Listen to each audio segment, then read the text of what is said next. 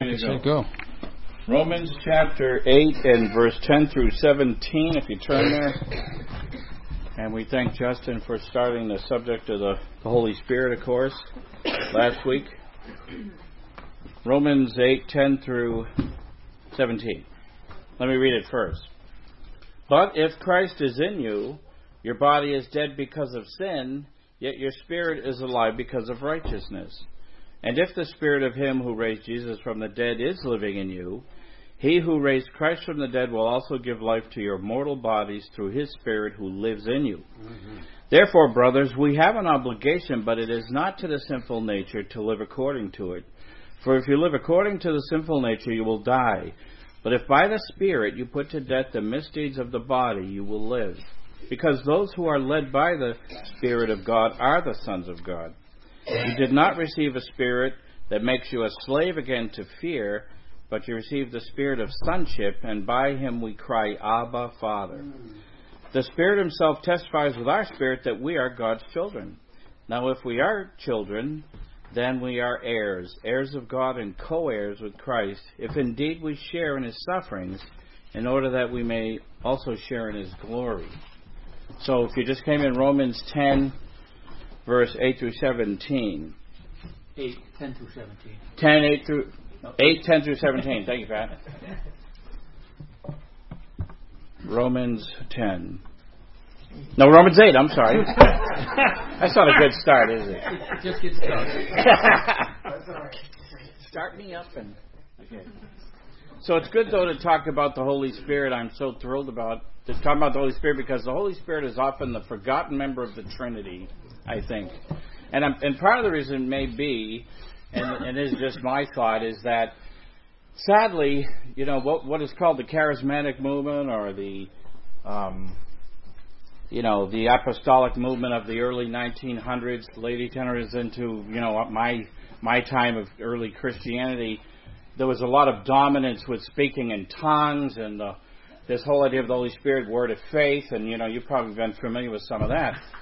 And so, sadly, I think sometimes that Christians who never experienced or believe that these things are for today uh, tend to be shy away from anything Holy Spirit. So, sadly, I think it did a disservice to the role and the relationship that we have to the Holy Spirit. So, and it's ironic that today you're not hearing so much about tongues anymore. I don't know why.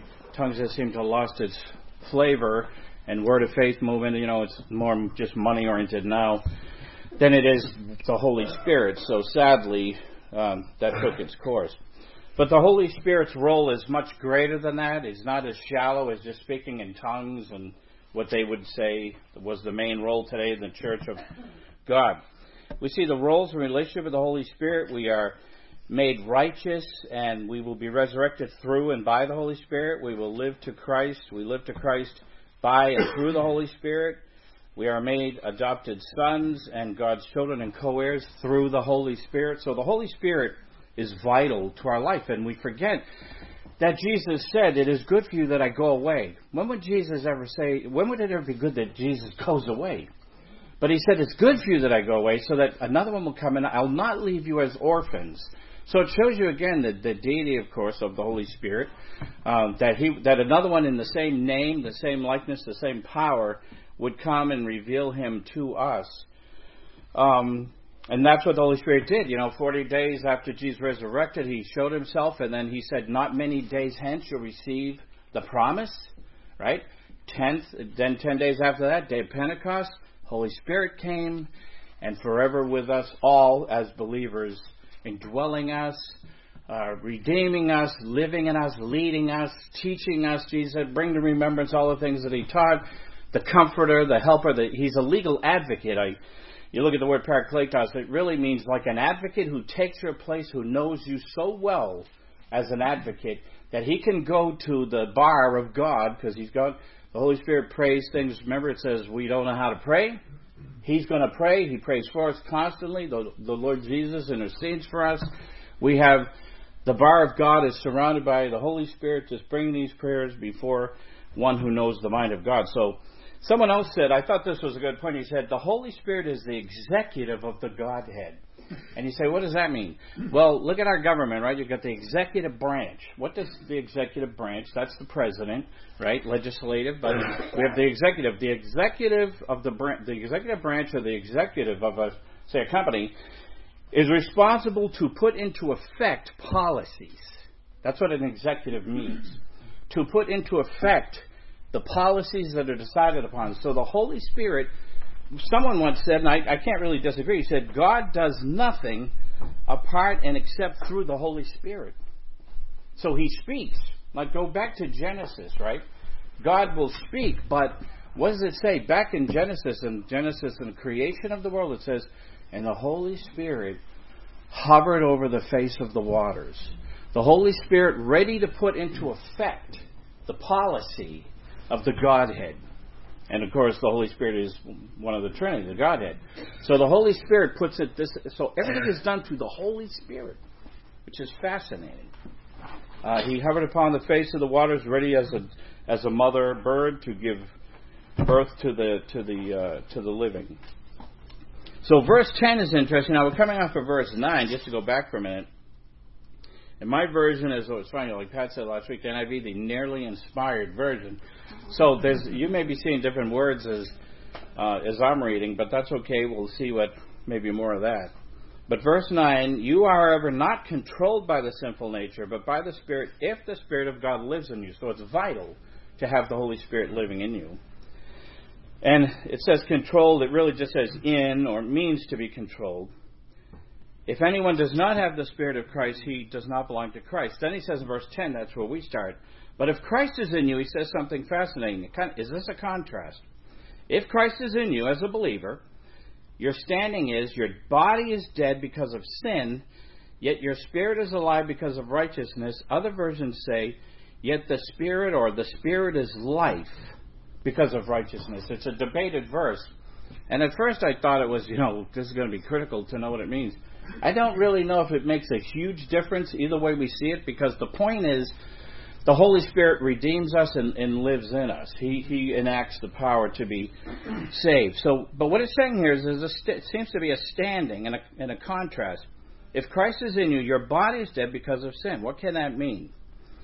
So, our mortal bodies, of course, we know is going to die, but the body of flesh, or what we call the flesh, these words are used interchangeably, so that's a little bit of a problem with the mortal body, but there's not really a big difference when it says mortal body or flesh. They are two different words.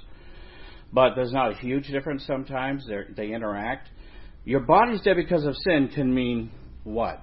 What's our standing? What does this mean to us? Our body's dead because of sin. What can it mean? Anybody? No longer counted against us. What's that? No longer counted against us in Christ. So the body's dead because of sin, and okay, well you're right. The sins are not counted against us, but that's true. What else? Eh? April? I was thinking that it means more like our bodies see decay and corruption every day because it is flesh and it's right. not perfect yet. Right, and it is decaying. We know that. The problem is that whole body spirit distinction is very dangerous because right. you, you, you, end up bumping up so close to right. the errors that popped up all over the place in the early church. And so, I mean, let's face it, it's not as if our spirits are doing great. I mean, right. Yeah. Everything we do, we do with our everythingness. Mm-hmm. You know, and, it's not as if we're redeemed souls trapped in a, in a dead body. Right. Yep. Right. Every, every, single verse here, you know, this is the trouble with Hebrews and Romans. Really, the whole Bible every verse could just be taken apart and, and analyzed. And again, there's there's debate on a lot of these verses too. It's mm-hmm. not like there's one scholar that's got all the answers. Right. But um, just to give you an idea of like where I'm coming from, or what I could kind of see it as in where I am today. Your body's there because of sin. Your flesh or your body. So the flesh, like like Perry was saying, is what is this flesh? It's the totality still left behind in the believer. It's what we're called the old man the old man. We put off the old man, put on the new, keep putting on. Uh, the sin, some call it the sinful nature. The NIV calls sinful nature. The Greek just calls it flesh. What's it referring to basically is that part of us that is still, though our spirit is redeemed, and I do hate to separate the two, like you said, make this line, but it's not so much as making it a definite line as as what happens in us. For instance, so we still have a sin, we call it the ability, the capacity to sin, even though we've been born again. So the body of sin The body is dead. The flesh is still there, the, the capacity to sin, but our spirit is alive because of righteousness. Remember, we're dead in trespasses and sins, and our spirit was dead. The unsaved man is dead in body, sin, and in spirit. So, but even if you want to say it's the Holy Spirit, yet the Spirit, capital S, we would say in English, is alive because of righteousness. So the Holy Spirit is alive in us, and through righteous, we're made righteous, and I, cause that's not a problem. Either way, we're born again, but we still fight this old nature. We still have the old man to contend with, and there's no doubt about that. So he says here in verse 11, and then he kind of looks forward to the future. And this is really the first part of the study is two. I won't say bad news and good news, but it goes like this. The first part describes the tension and the tyranny of the flesh. That's still there. Still wants you to sin. Still wants you to disobey God. You have three enemies in the world. It said the the world, the devil, and the flesh, so to speak. So the tyranny is still there, and then later we'll see, and there is freedom, and we're going to see that obviously as we go along, and victory included as well in these battles that we fight. But he says, looking to the future in verse 11, and if the spirit of him who raised Jesus from the dead is living in you, he who raised Christ from the dead will also give life to your mortal bodies through his spirit who lives in you. So, now that could be referring to our earthly bodies, like April was saying, you know, our fleshly dead bodies corrupted and decaying. And also, I think it can refer to, you know, like like Pat said, the totality of who we are. Our spirit is is part of our life, our spirit that dwells in us. So let's go on to verse 12. Um, verse 12 starts getting interesting as well. Therefore, brothers, we have an obligation. Now, the NIV puts it a little backwards. It might say in yours, we, we do not have an obligation to the flesh. The NIV says, we have an obligation, but it is not to the sinful nature to live according to it. For if you live according to the sinful nature, you will die, but if by the Spirit you put to death the misdeeds of the body, you will live. And just end there for a minute, that's plenty there. Um, so, it, we have an obligation. That word means debtor. We're, we're debtors, is what he's saying. We're not debtors to the flesh, is what it's saying. Some, the NIV says sinful nature. Basically, it's simply saying we have, we don't have an obligation, and we're not debtors to the flesh to live according to it. If you live according to the flesh or the sinful nature, you will die. But if by the Spirit you put to death the mysteries of the body, you will live. Now, it doesn't mean we're not going to sin, right? Do we still sin as Christians? That's the. This is the tension, right? Wally doesn't sin, and I'm glad about that.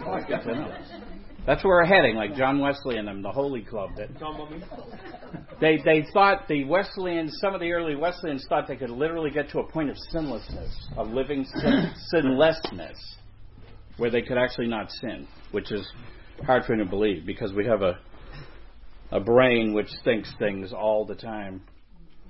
Uh, so we have we're debtors. He says, but the, so the tension is there. One one writer says this I thought was good.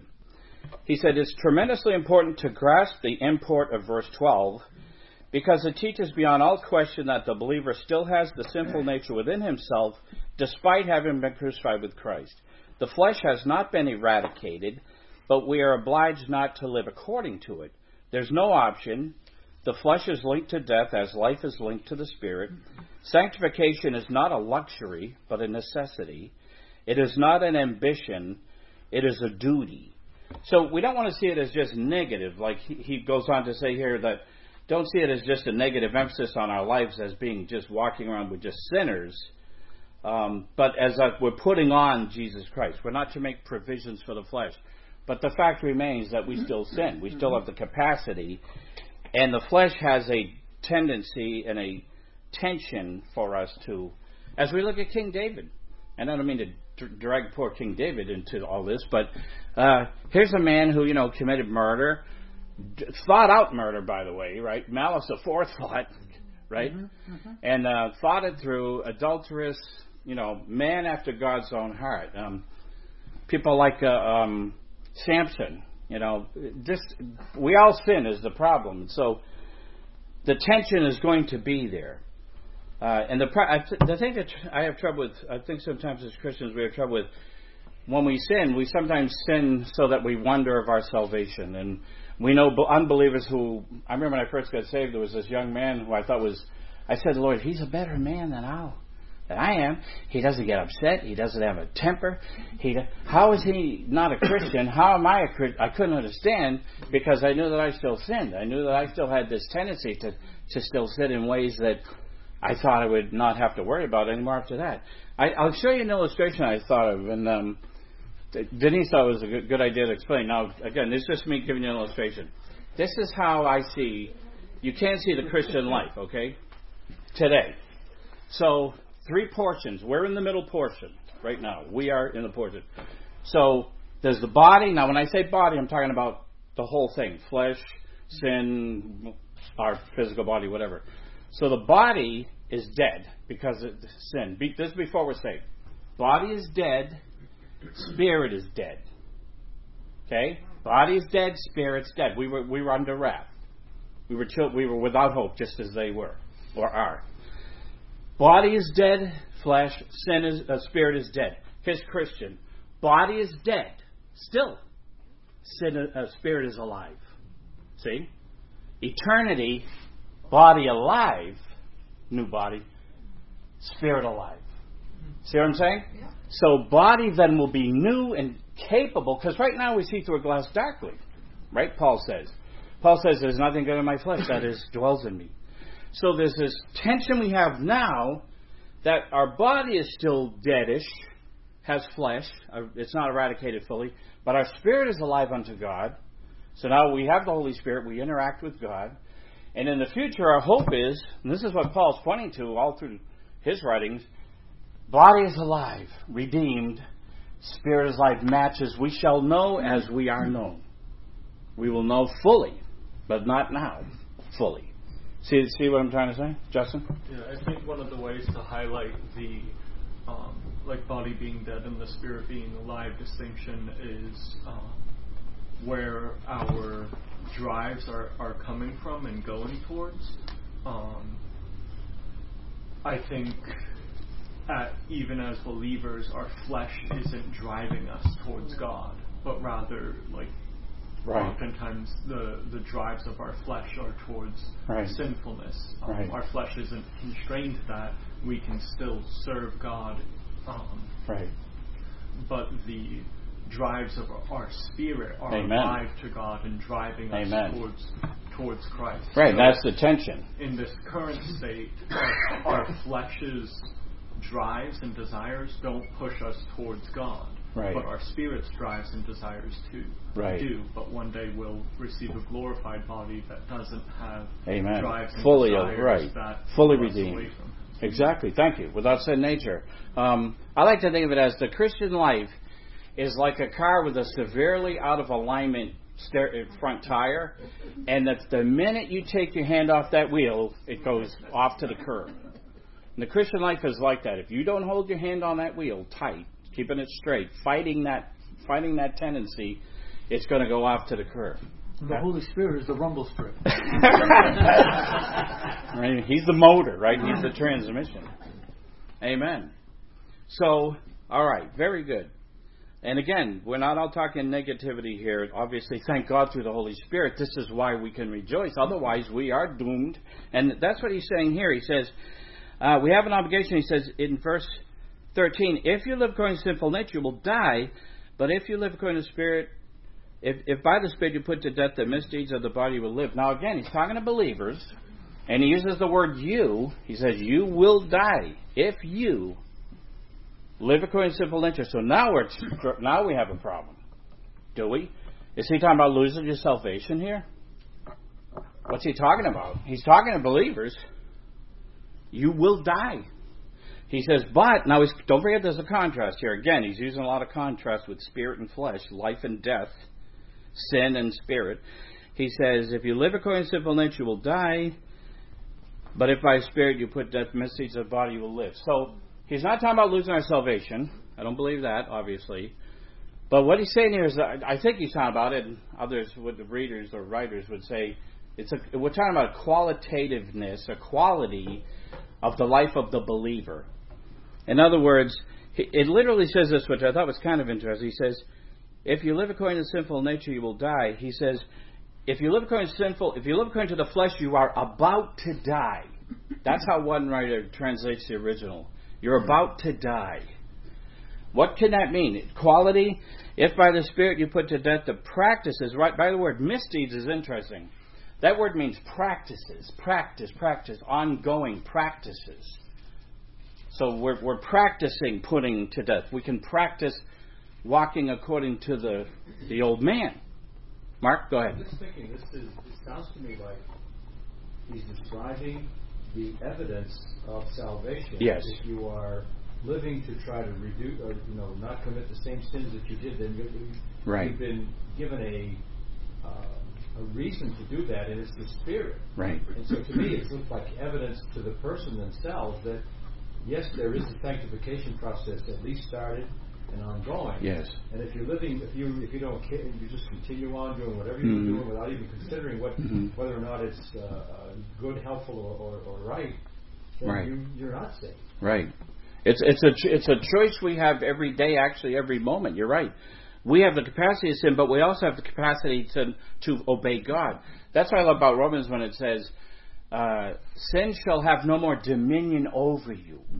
It used to have dominion, and you had no choice because your body was dead and your spirit was dead. But now you have a choice. You have power to fight sin. It no it no longer has dominion, but you can walk towards it you still have a choice as a believer. Justin? Yeah, I think also part of the, what he's trying to get at here is the fact that um, in the circumstance that we find ourselves in as believers, living according to the flesh no longer makes sense. Um, right. Because this, right. this, all this discussion falls into the category of Romans 8 2 for the law of the Spirit of life has set you free in Christ Jesus from the law of sin and death. Right. And so, if you understand it in context of that, it's talking to believers who have been moved from right. the law of death to the law of the spirit of life. And if you're mm-hmm. under the category of the law of the spirit of life, it no longer makes sense for you to commit deeds right. that bring death. Right but right. rather to commit deeds that bring life. And we have a conscience, right? We have conviction of the Holy Spirit. It's like John, first letter of John. You know, we, we will not sin. But of course, we still can sin, obviously. John knows that, the apostle. But it's the, we, we, we have this, the brokenness, the dominion is broken within us. Wally, go ahead. Yeah, um, something to uh, also add into there is the, you just mentioned it about the Holy Spirit, but taking it a little bit further, there's sanctification which causes us to grow right. in our relationship with God. And we are given we aren't given free will to choose God or not to choose God, but we are given free will to choose to sin or not to right, sin. Right. And the sanctification right. of God's Holy Spirit works in us right. and also convicts us. Right. So we are, if we are truly His, we right. are going to uh, go forward in our sanctification life. Right. And right. grow in Him. I think I think we say that too. We'll say we usually come down to as Christians is we'll say, is somebody saved, or are, is this person that we've known and they're in this big problem, or they turn away from the Lord. Usually, what we end up saying is because we don't know, right? We can't say act, absolutely who's saved, who's not saved per se, but we talk about fruit. But we'll say practice misdeeds, practice, practice. John talks about sinning, sinning, sinning, denying Jesus. I think the way we look at it is if a person has no conscience, no conviction, show absolutely a turning of, of you know, like the parable of the story turns away. Um, it has nothing to do, defies God. There seems to be zero repentance ever. Then you wonder if the Holy Spirit, you know, we would come to the conclusion, we wonder if the Holy Spirit's in that person. Todd? The biggest mistake a Christian can do, especially a young Christian, is read the book of Romans as if it were some kind of conversational format, mm-hmm. like other of the epistles are. It, it's a you could call it a doctrine of tris, tristes mm-hmm. on the basic principles of life in Christ or mm-hmm. death because of sin.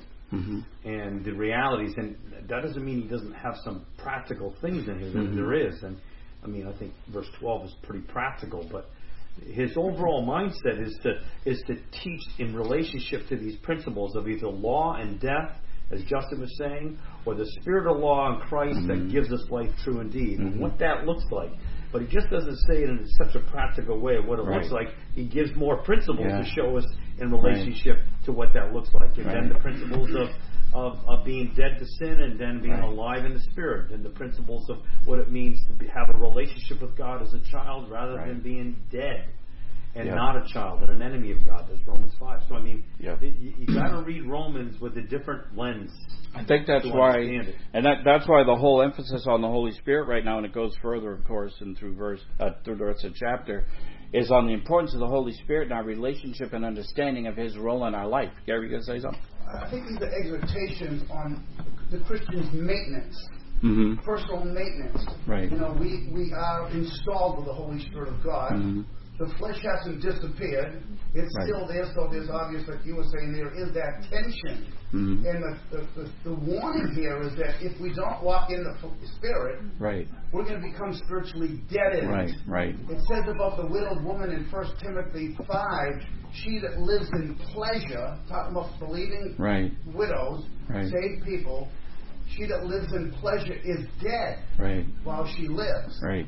It's a deadened state that a believer can actually find themselves right. falling into because there's not, you said, keeping mm. your hand on the steering wheel, so to speak, but there's a necessity that we walk in the Spirit, live in the Spirit, etc., right. etc. Et right. I think that was saying, he says, uh, you, you, are you'll die, meaning that it's you're doomed to a, a life of um, of horror as a Christian. You're in no man's land. You're, you don't fit in with the world, but you're, you're turning away from the Lord. If you put to death these practices, you will live. There'll be Zoe means a fullness of life, a quality of life. You you know how it is when you're close to the Lord, when you walk in and you're being led by the Spirit. There's a peace. There's a clear conscience. There's a joy, even in the midst of troubles. There's hope. There's faith. There's stability. That's life. But when a believer turns away and, and continually seeks to walk after that which comes easy, do not set your Paul. The scripture says, do not set your mind on how to gratify the desires of the sinful nature. You can, don't set your minds on how to gratify the desires.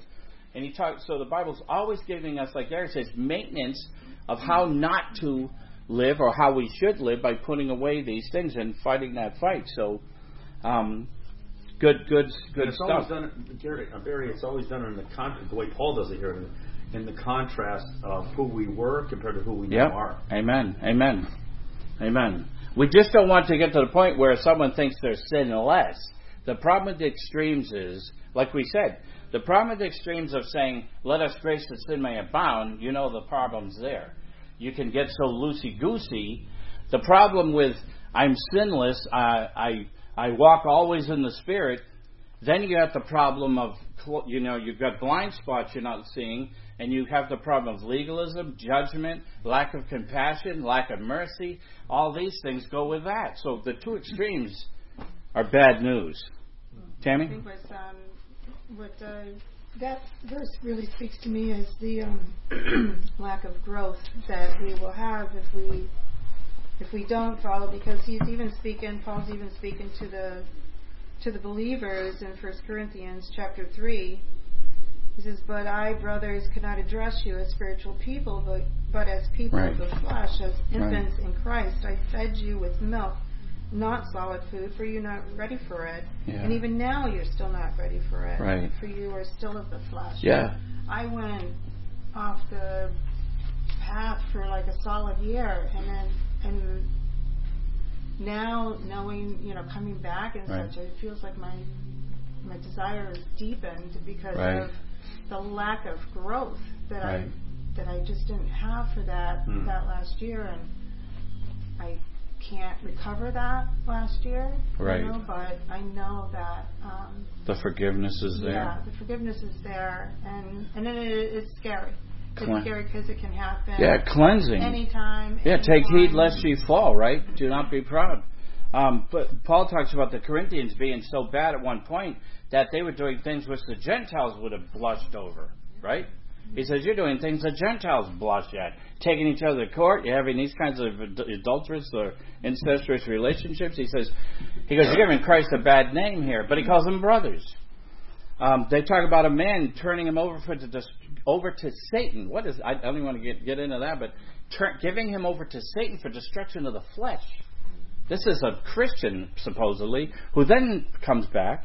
Anyways, not, not to dwell on the, how bad things can get. I want to look at now the good news too as well, as as seeing verses 14 through 17 um, is all about now. Remember, I talked about the tension and the tyranny of the flesh. Well, now we see the Holy Spirit who testifies and demonstrates the totality of the ability to walk in the Spirit and to be and to have joy and to have a realization of who we really are. And I, I found this to be really exciting. I'm so happy to share with you what I learned about adoption today, or, or what um, what you probably have not thought of, or maybe you had a chance to study it, but I at least had a chance to look it up more closely. So he says here in verse 14 then, after saying the bad news, so to speak, and, and the possibility to walk in the Spirit, he says, because those who li- are led by the Spirit of God are the sons of God. So if you're led, and the verse there actually means like a shepherd, like Jesus. The Holy Spirit is like a, like a shepherd who leads us. And we allow ourselves to be led so that we're not sheep that go astray. He says, they are the sons of God. Those who are led by the Spirit, verse 14, are the sons of God. That's the difference. If you're led, Mm-hmm. if you're willingly led, you seek to be led, and when you and when you don't follow, like Tim was talking about, and we've fought, we've seen in our own lives, when we seek to go astray like a sheep, we get into trouble and we get in all kinds of problems and whatnot till we come back to the shepherd of our souls, Jesus, of course, and through the Holy Spirit. So he says now this whole idea of what what do we have in our in ourselves? What do we possess? He says a spirit who makes us adopted a spirit who testifies that we are God's children and that we're co heirs with Christ. And this is what the Holy Spirit does. We, we see that. Verse 14 um, and 15 You did not receive a spirit that makes you a slave again to fear, but you received the spirit of sonship, literally adoption. That's the word adoption. Your version may say adoption, and that's what it is. And by him we cry, Abba, Father. So when we were when we were unsaved, we were slaves, and we were slaves to sin, and we had a, we were slaves to fear. Mm-hmm. We had a spirit of fear, right? Paul talks about those who live in fear of death all their lives, and still death is is coming, but we're not in fear, and we're not a slave to it. So our our, sta- our status was slaves. That's how we start. That's what the world is, slaves to sin. We were slaves. He goes, we didn't receive that spirit of slavery again. He says. Now we've received a spirit. We're led by the Spirit of God. We received a spirit of adoption. And by him we cry out, Abba, Father. And those are connected. These verses now are all connected about sonship and adoption and Father and Abba and co heirs. And all these are together in one beautiful thing. You'll see. Um, the spirit of adoption. Paul says it beautifully. Listen to this, and I'll read. You can stay in Romans. Let me read Galatians 4. Listen to this. He says, he repeats it almost. He says, God sent his son, born of woman, born under law, to redeem those under the law, that we might receive the full rights as sons. Okay? Sons. He says, because you are because you are sons, God sent the Spirit, capital S, Holy Spirit. God sent the Spirit of His Son into our hearts, the Spirit who calls out, Abba, Father. So you're no longer a slave, but a son. And since you are a son, God has made you also an heir. So there in Galatians, he just repeats what he said here, only more powerfully. What does he mean by this? Jesus even cried out from the cross in Mark, Abba, Father. What was he, what was he meaning when he said that? All right. Here, at this study on the Roman Empire, you can't see these pictures, but let me ask you a question. What do, and Paul was a Roman citizen. Don't forget that. He was born a Jew and he was born a Roman. Tarsus was a, they, they call it a city of Rome, which the, certain cities had special benefits of being Roman. Uh, the Romans gave spe- certain cities special gifts and special recognition for who they were and what they who, who was in them. Uh, retired generals, things like this, would go to certain cities. Uh, what do Augustus, Tiberius, and Marcus Aurelius, our Mark, Marcus Aurelius, three of the greatest Roman emperors, what do they have in common? Anything? Would you guess? They were all adopted. And so we go, well, that was well, that was weird. There's a reason for that. It's very, very important. Adoption let me read this to you. When we think of adoption in America, we think of it very differently than the Romans did. And that's part of the thing that we want to see today and enjoy. When Paul talks about adoption, he's not talking about what you and I think about adoption at all. Nothing like you and I think of adoption. Totally different. This writer says here um, the motivation to adopt was very different in Roman times than today. Contemporary adoption, we in America, is aimed at placing a child in a loving family. Isn't that what adoption is? And oftentimes, adoption is sometimes seen by, might be seen by some, and I say this with respect, might be seen as a lesser privilege than being born a biological child in a family, right? That's how some people might see that. But they're born into a loving or brought into a loving family. So that's the goal of adoption. He says, Roman adoption providing, was providing a suitable male heir to become the new pater familias. Now that's a, a I don't know, maybe Rob's heard that Latin verb word pater familias. It means father of the family. Very important. When the family patriarch died, if he had no sons, adoption was a common solution among the noble orders of senators and equestrians. These were other nobles. It was not common among the lower classes so much, and women were seldom adopted. Um, it's about uh, it's a power move. Adoption in Rome was something about power and prestige and heirs, and, and you'll see more about that in a minute. Paul was a Roman citizen. He was greatly affected by his thinking. He was born a Jew, he was born a Roman. And Paul was a, the Jews of his day, the, the Pharisees, Gamaliel, all that, they're quite familiar with Roman law. They knew about Roman law. They maybe weren't Roman jurists, but they were. They knew about Roman law. They knew how the culture functioned. They knew all about Roman society, and Paul did too. If you read his writings, you can see from a Roman point of view how much he writes, which is fine. Remember, in the Jewish culture, there was no process for adoption. Remember that?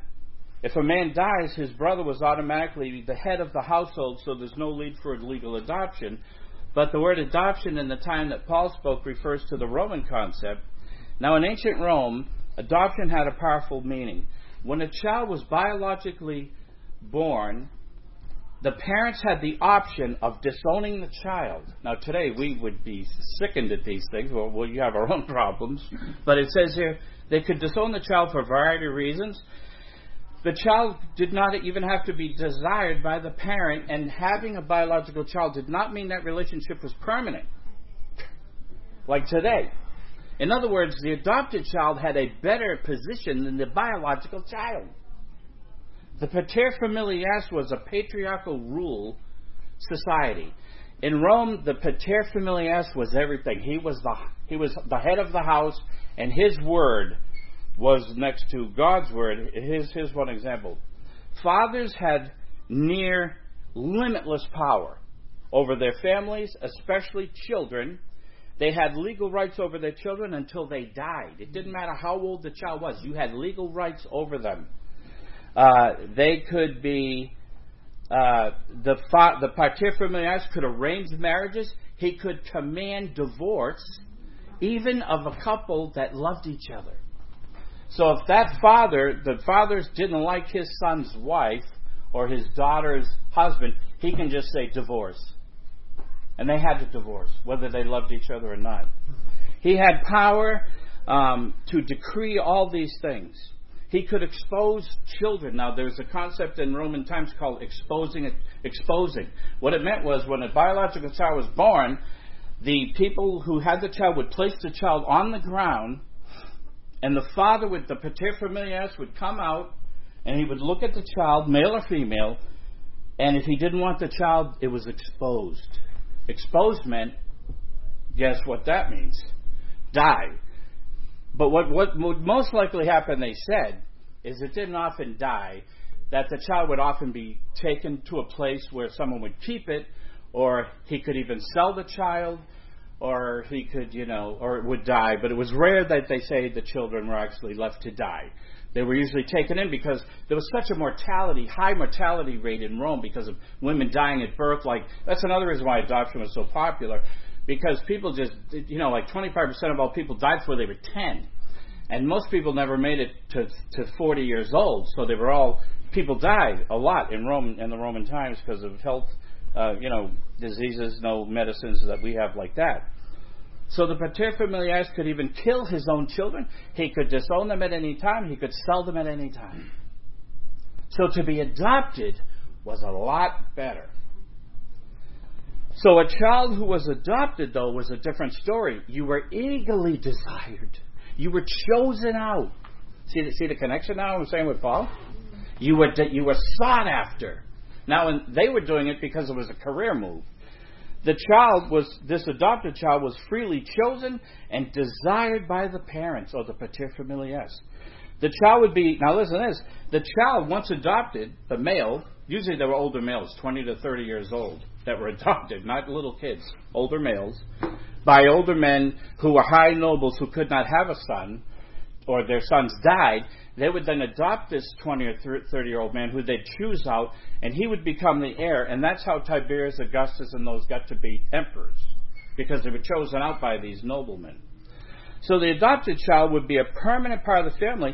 The parent could not disown a child that was adopted. He could disown his own biological son, but his adopted child he would never disown, he want to, because he chose them for that reason. Once a child was adopted, he received a whole new identity. He left his family behind. That doesn't mean it was sad all the time. It was a career move.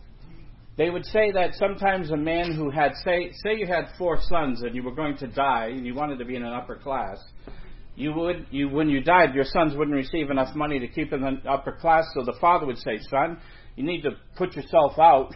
I don't know exactly how it worked, but the son would then seek out a paterfamilias who sought a son, and he would go to him. It's like uh, he would just go to that, and no, no problem. I mean, I mean, people probably were a little saddened by it, but these were grown men, and it was it would actually elevate them to a new class. So their old debts were wiped away. When when you became adopted, your debts were gone. All your obligations were gone. See the connection with Christ here? Um, new, but new obligations were assumed. Now you were loyal to this new pater familias, Abba, Father. Fine.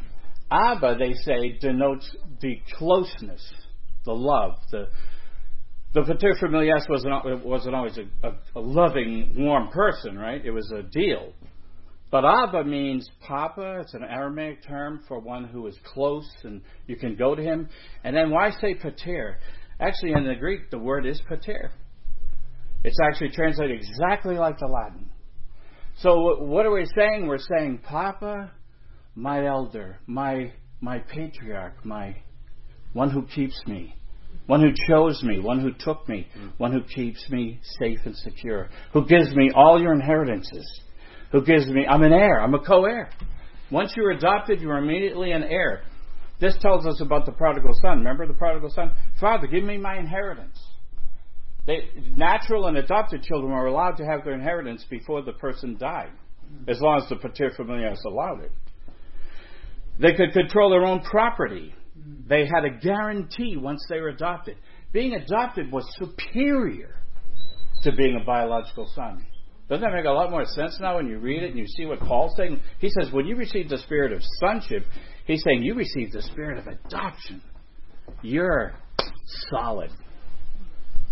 And so we read here that uh, in ancient Rome, inheritance, of course, like I said, was uh, was part of it, and it doubles up the power of God's significance, and it's a reminder that we are fully desired. So, in a way, being the spirit of adoption reidifies or reinforces election and predestination. I would say. Because when, when that man was, he, and see, here's the difference though. This is the good news. When these paterfamilias would they look for these men, these young men, to become an heir or to be the emperor, they sought out the best mind, the most suitable, the, the highly talented, gifted one. But with us, not many were wise, not many were noble, not many were great according to the world. He doesn't choose us according to how wonderful we are. He chose us before the foundation of the earth. And He desired us to be adopted. And that's why, and it says not only that, now it says, now you understand when it says we are co heirs with Christ. Co heirs. He, he is our brother. And we, we are adopted into this family by the pater familias. So Abba Father is the core of intimacy and yet he's re, our relation to him is our, our, our elder who we owe all allegiance to, all honor and loyalty to as well.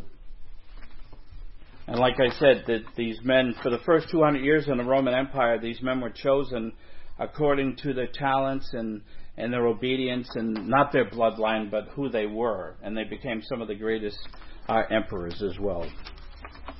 Anyone want to add something on that? Go ahead. Just, just from a legal point of view, adoption is, as you said, permanent and the person adopted becomes an heir just as if they were blood born. That's right. And I have never, because of that, and I'm so thankful, I've never had a problem with the concept of losing my salvation. And anyone who is taught that or considering that or worried about that needs to go to this.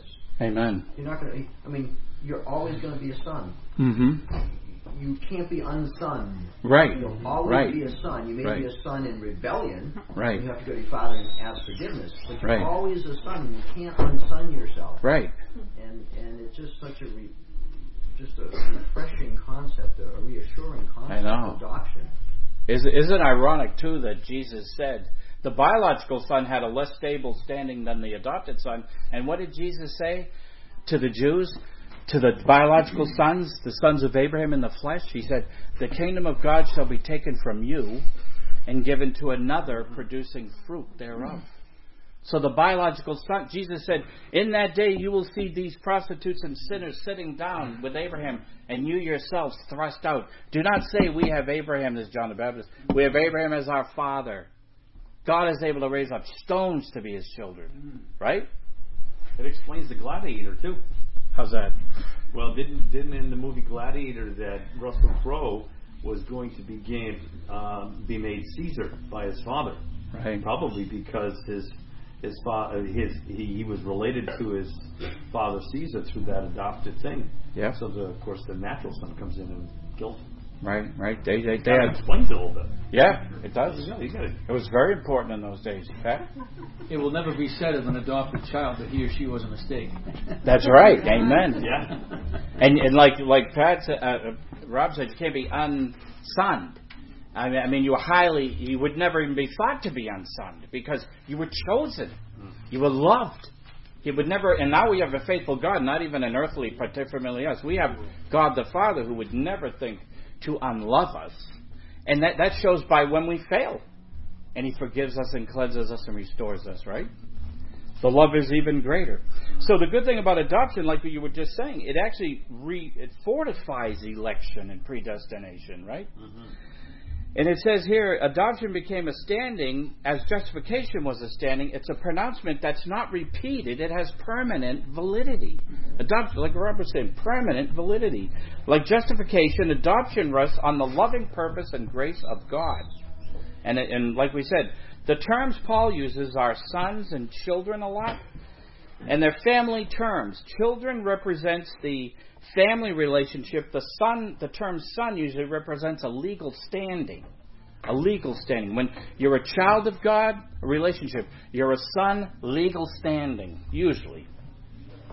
Um, there are luxuries to being a child of God. Luxuries. And then he even says here, which is kind of a, a verse which is puzzling, sort of. He says in verse 16, The Spirit Himself testifies with our spirit we are God's children. Now that kind of is that's in between what I just said about being co-heirs and adoption. What can that mean? Because if there's anything that's sort of subjective, right? Like there are things that are concrete and objective. Like Paul says, if if someone, if any man who says confesses with his mouth Jesus is Lord, and hmm. believes in his heart God raised him from the dead, he is shall be saved. Okay, how do you know the Spirit is in you? How do you know the Holy Spirit is in you. How do you know? I mean, we're talking about subjectivity here. But there's a reason why he says this, again, going back to Jewish ideology, ideas law.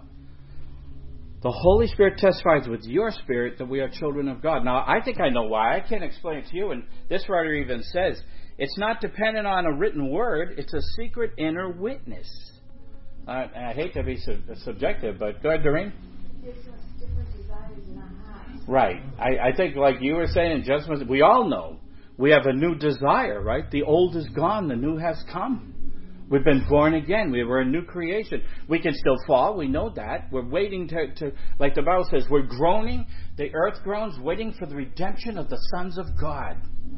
We're redeemed, but the full redemption has to still come. Where we, Paul says, where the mortality puts on immortality, right? Would you you say that you, you can you can stumble, but not completely fall? Right. That's that's the way a lot of people use that. I don't know. You're right, and the Holy Spirit will always, God, by thank thank the Lord, be there to to come to us and sometimes prod us and sometimes prick us. And like one writer says, the Holy Spirit is different how He leads. He says that unlike sin, it says uh, unlike sin, which may at first gently seduce, right? Sin first gently seduces it's then it becomes a driver, a taskmaster. He says, but the Holy Spirit relies on persuasion rather than force. And logic and truth, he teaches us and reminds us of the things of the Scripture that, that are true. Well, one thing to remember, just to just to kind of as we go to conclude, the Spirit testifies. It means witness. Does that give you a hint? Think Old Testament. How many witnesses does it take to validate something? Two or more. Two or more. How many do we got here? Three. Go ahead. Well, you got the Trinity in this whole. That's true. It, but in this, and you're right, and in this very verse, he says just specifically talking about two right now. But you're right because Jesus said, "Whoever loves me, my Father and I will come and make our abode in him." So that's the Trinity. Well, my Father and I, and the Holy Spirit. You've got the Holy Spirit individually. You've got the Spirit of God and the Spirit of Christ all in this text within about right, right, verses. right, all all together. So just just the Spirit, capital S, with our spirit is two witnesses, and that validates that you are one of the validations of the child of God. He concludes by saying, if we indeed we share in his sufferings in order that we may share in his glory, and that's actually really a transition into the next portion because he's going to talk about suffering as a Christian. And if we're willing to suffer as a Christian, which is part of our being shown that we're being led by the Spirit of God as well, our willingness to suffer or not. Remember, remember in the parable, Justin, the, the parable of sower. Remember the one that sprang up really quickly, but what happened? Troubles came, and it withered because why? It had no root. Justin. Yeah.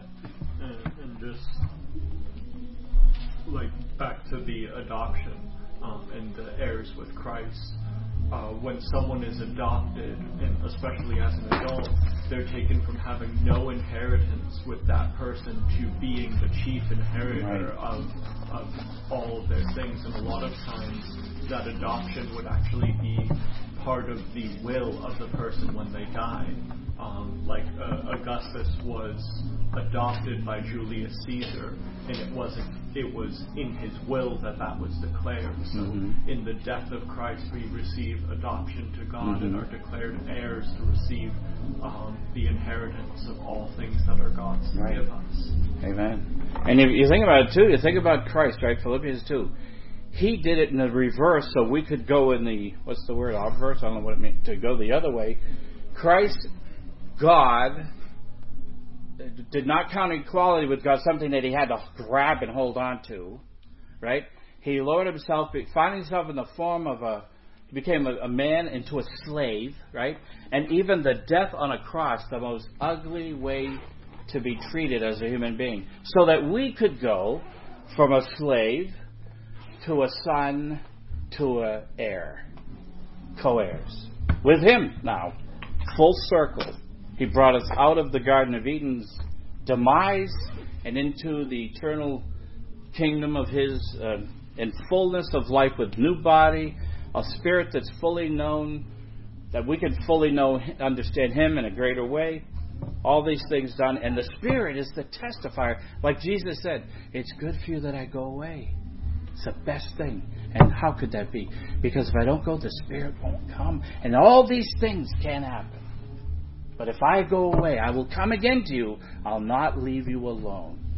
And that's how we exist and continue today. I like to look at the Trinity as the Father is the Creator, the Son is the Redeemer, and the Holy Spirit is the Sustainer. Well, amen. They have all the different roles and they work it. Yeah, but you're right. That's a good point. That's a good point. Justin, would you close us at a prayer? Dear Heavenly Father, we are blessed to receive adoption as sons. Mm. We have no right or claim to inheritance with with Christ, but you graciously give that to us, Lord. So let us walk from here, Lord, in assurance, seeking to live in accordance with the Spirit we've been given, with the same heart that Christ had, a mm-hmm. heart for your glory, Lord. We thank you for your abundant love. Mm-hmm. In Jesus' name we pray. Amen. Thank you.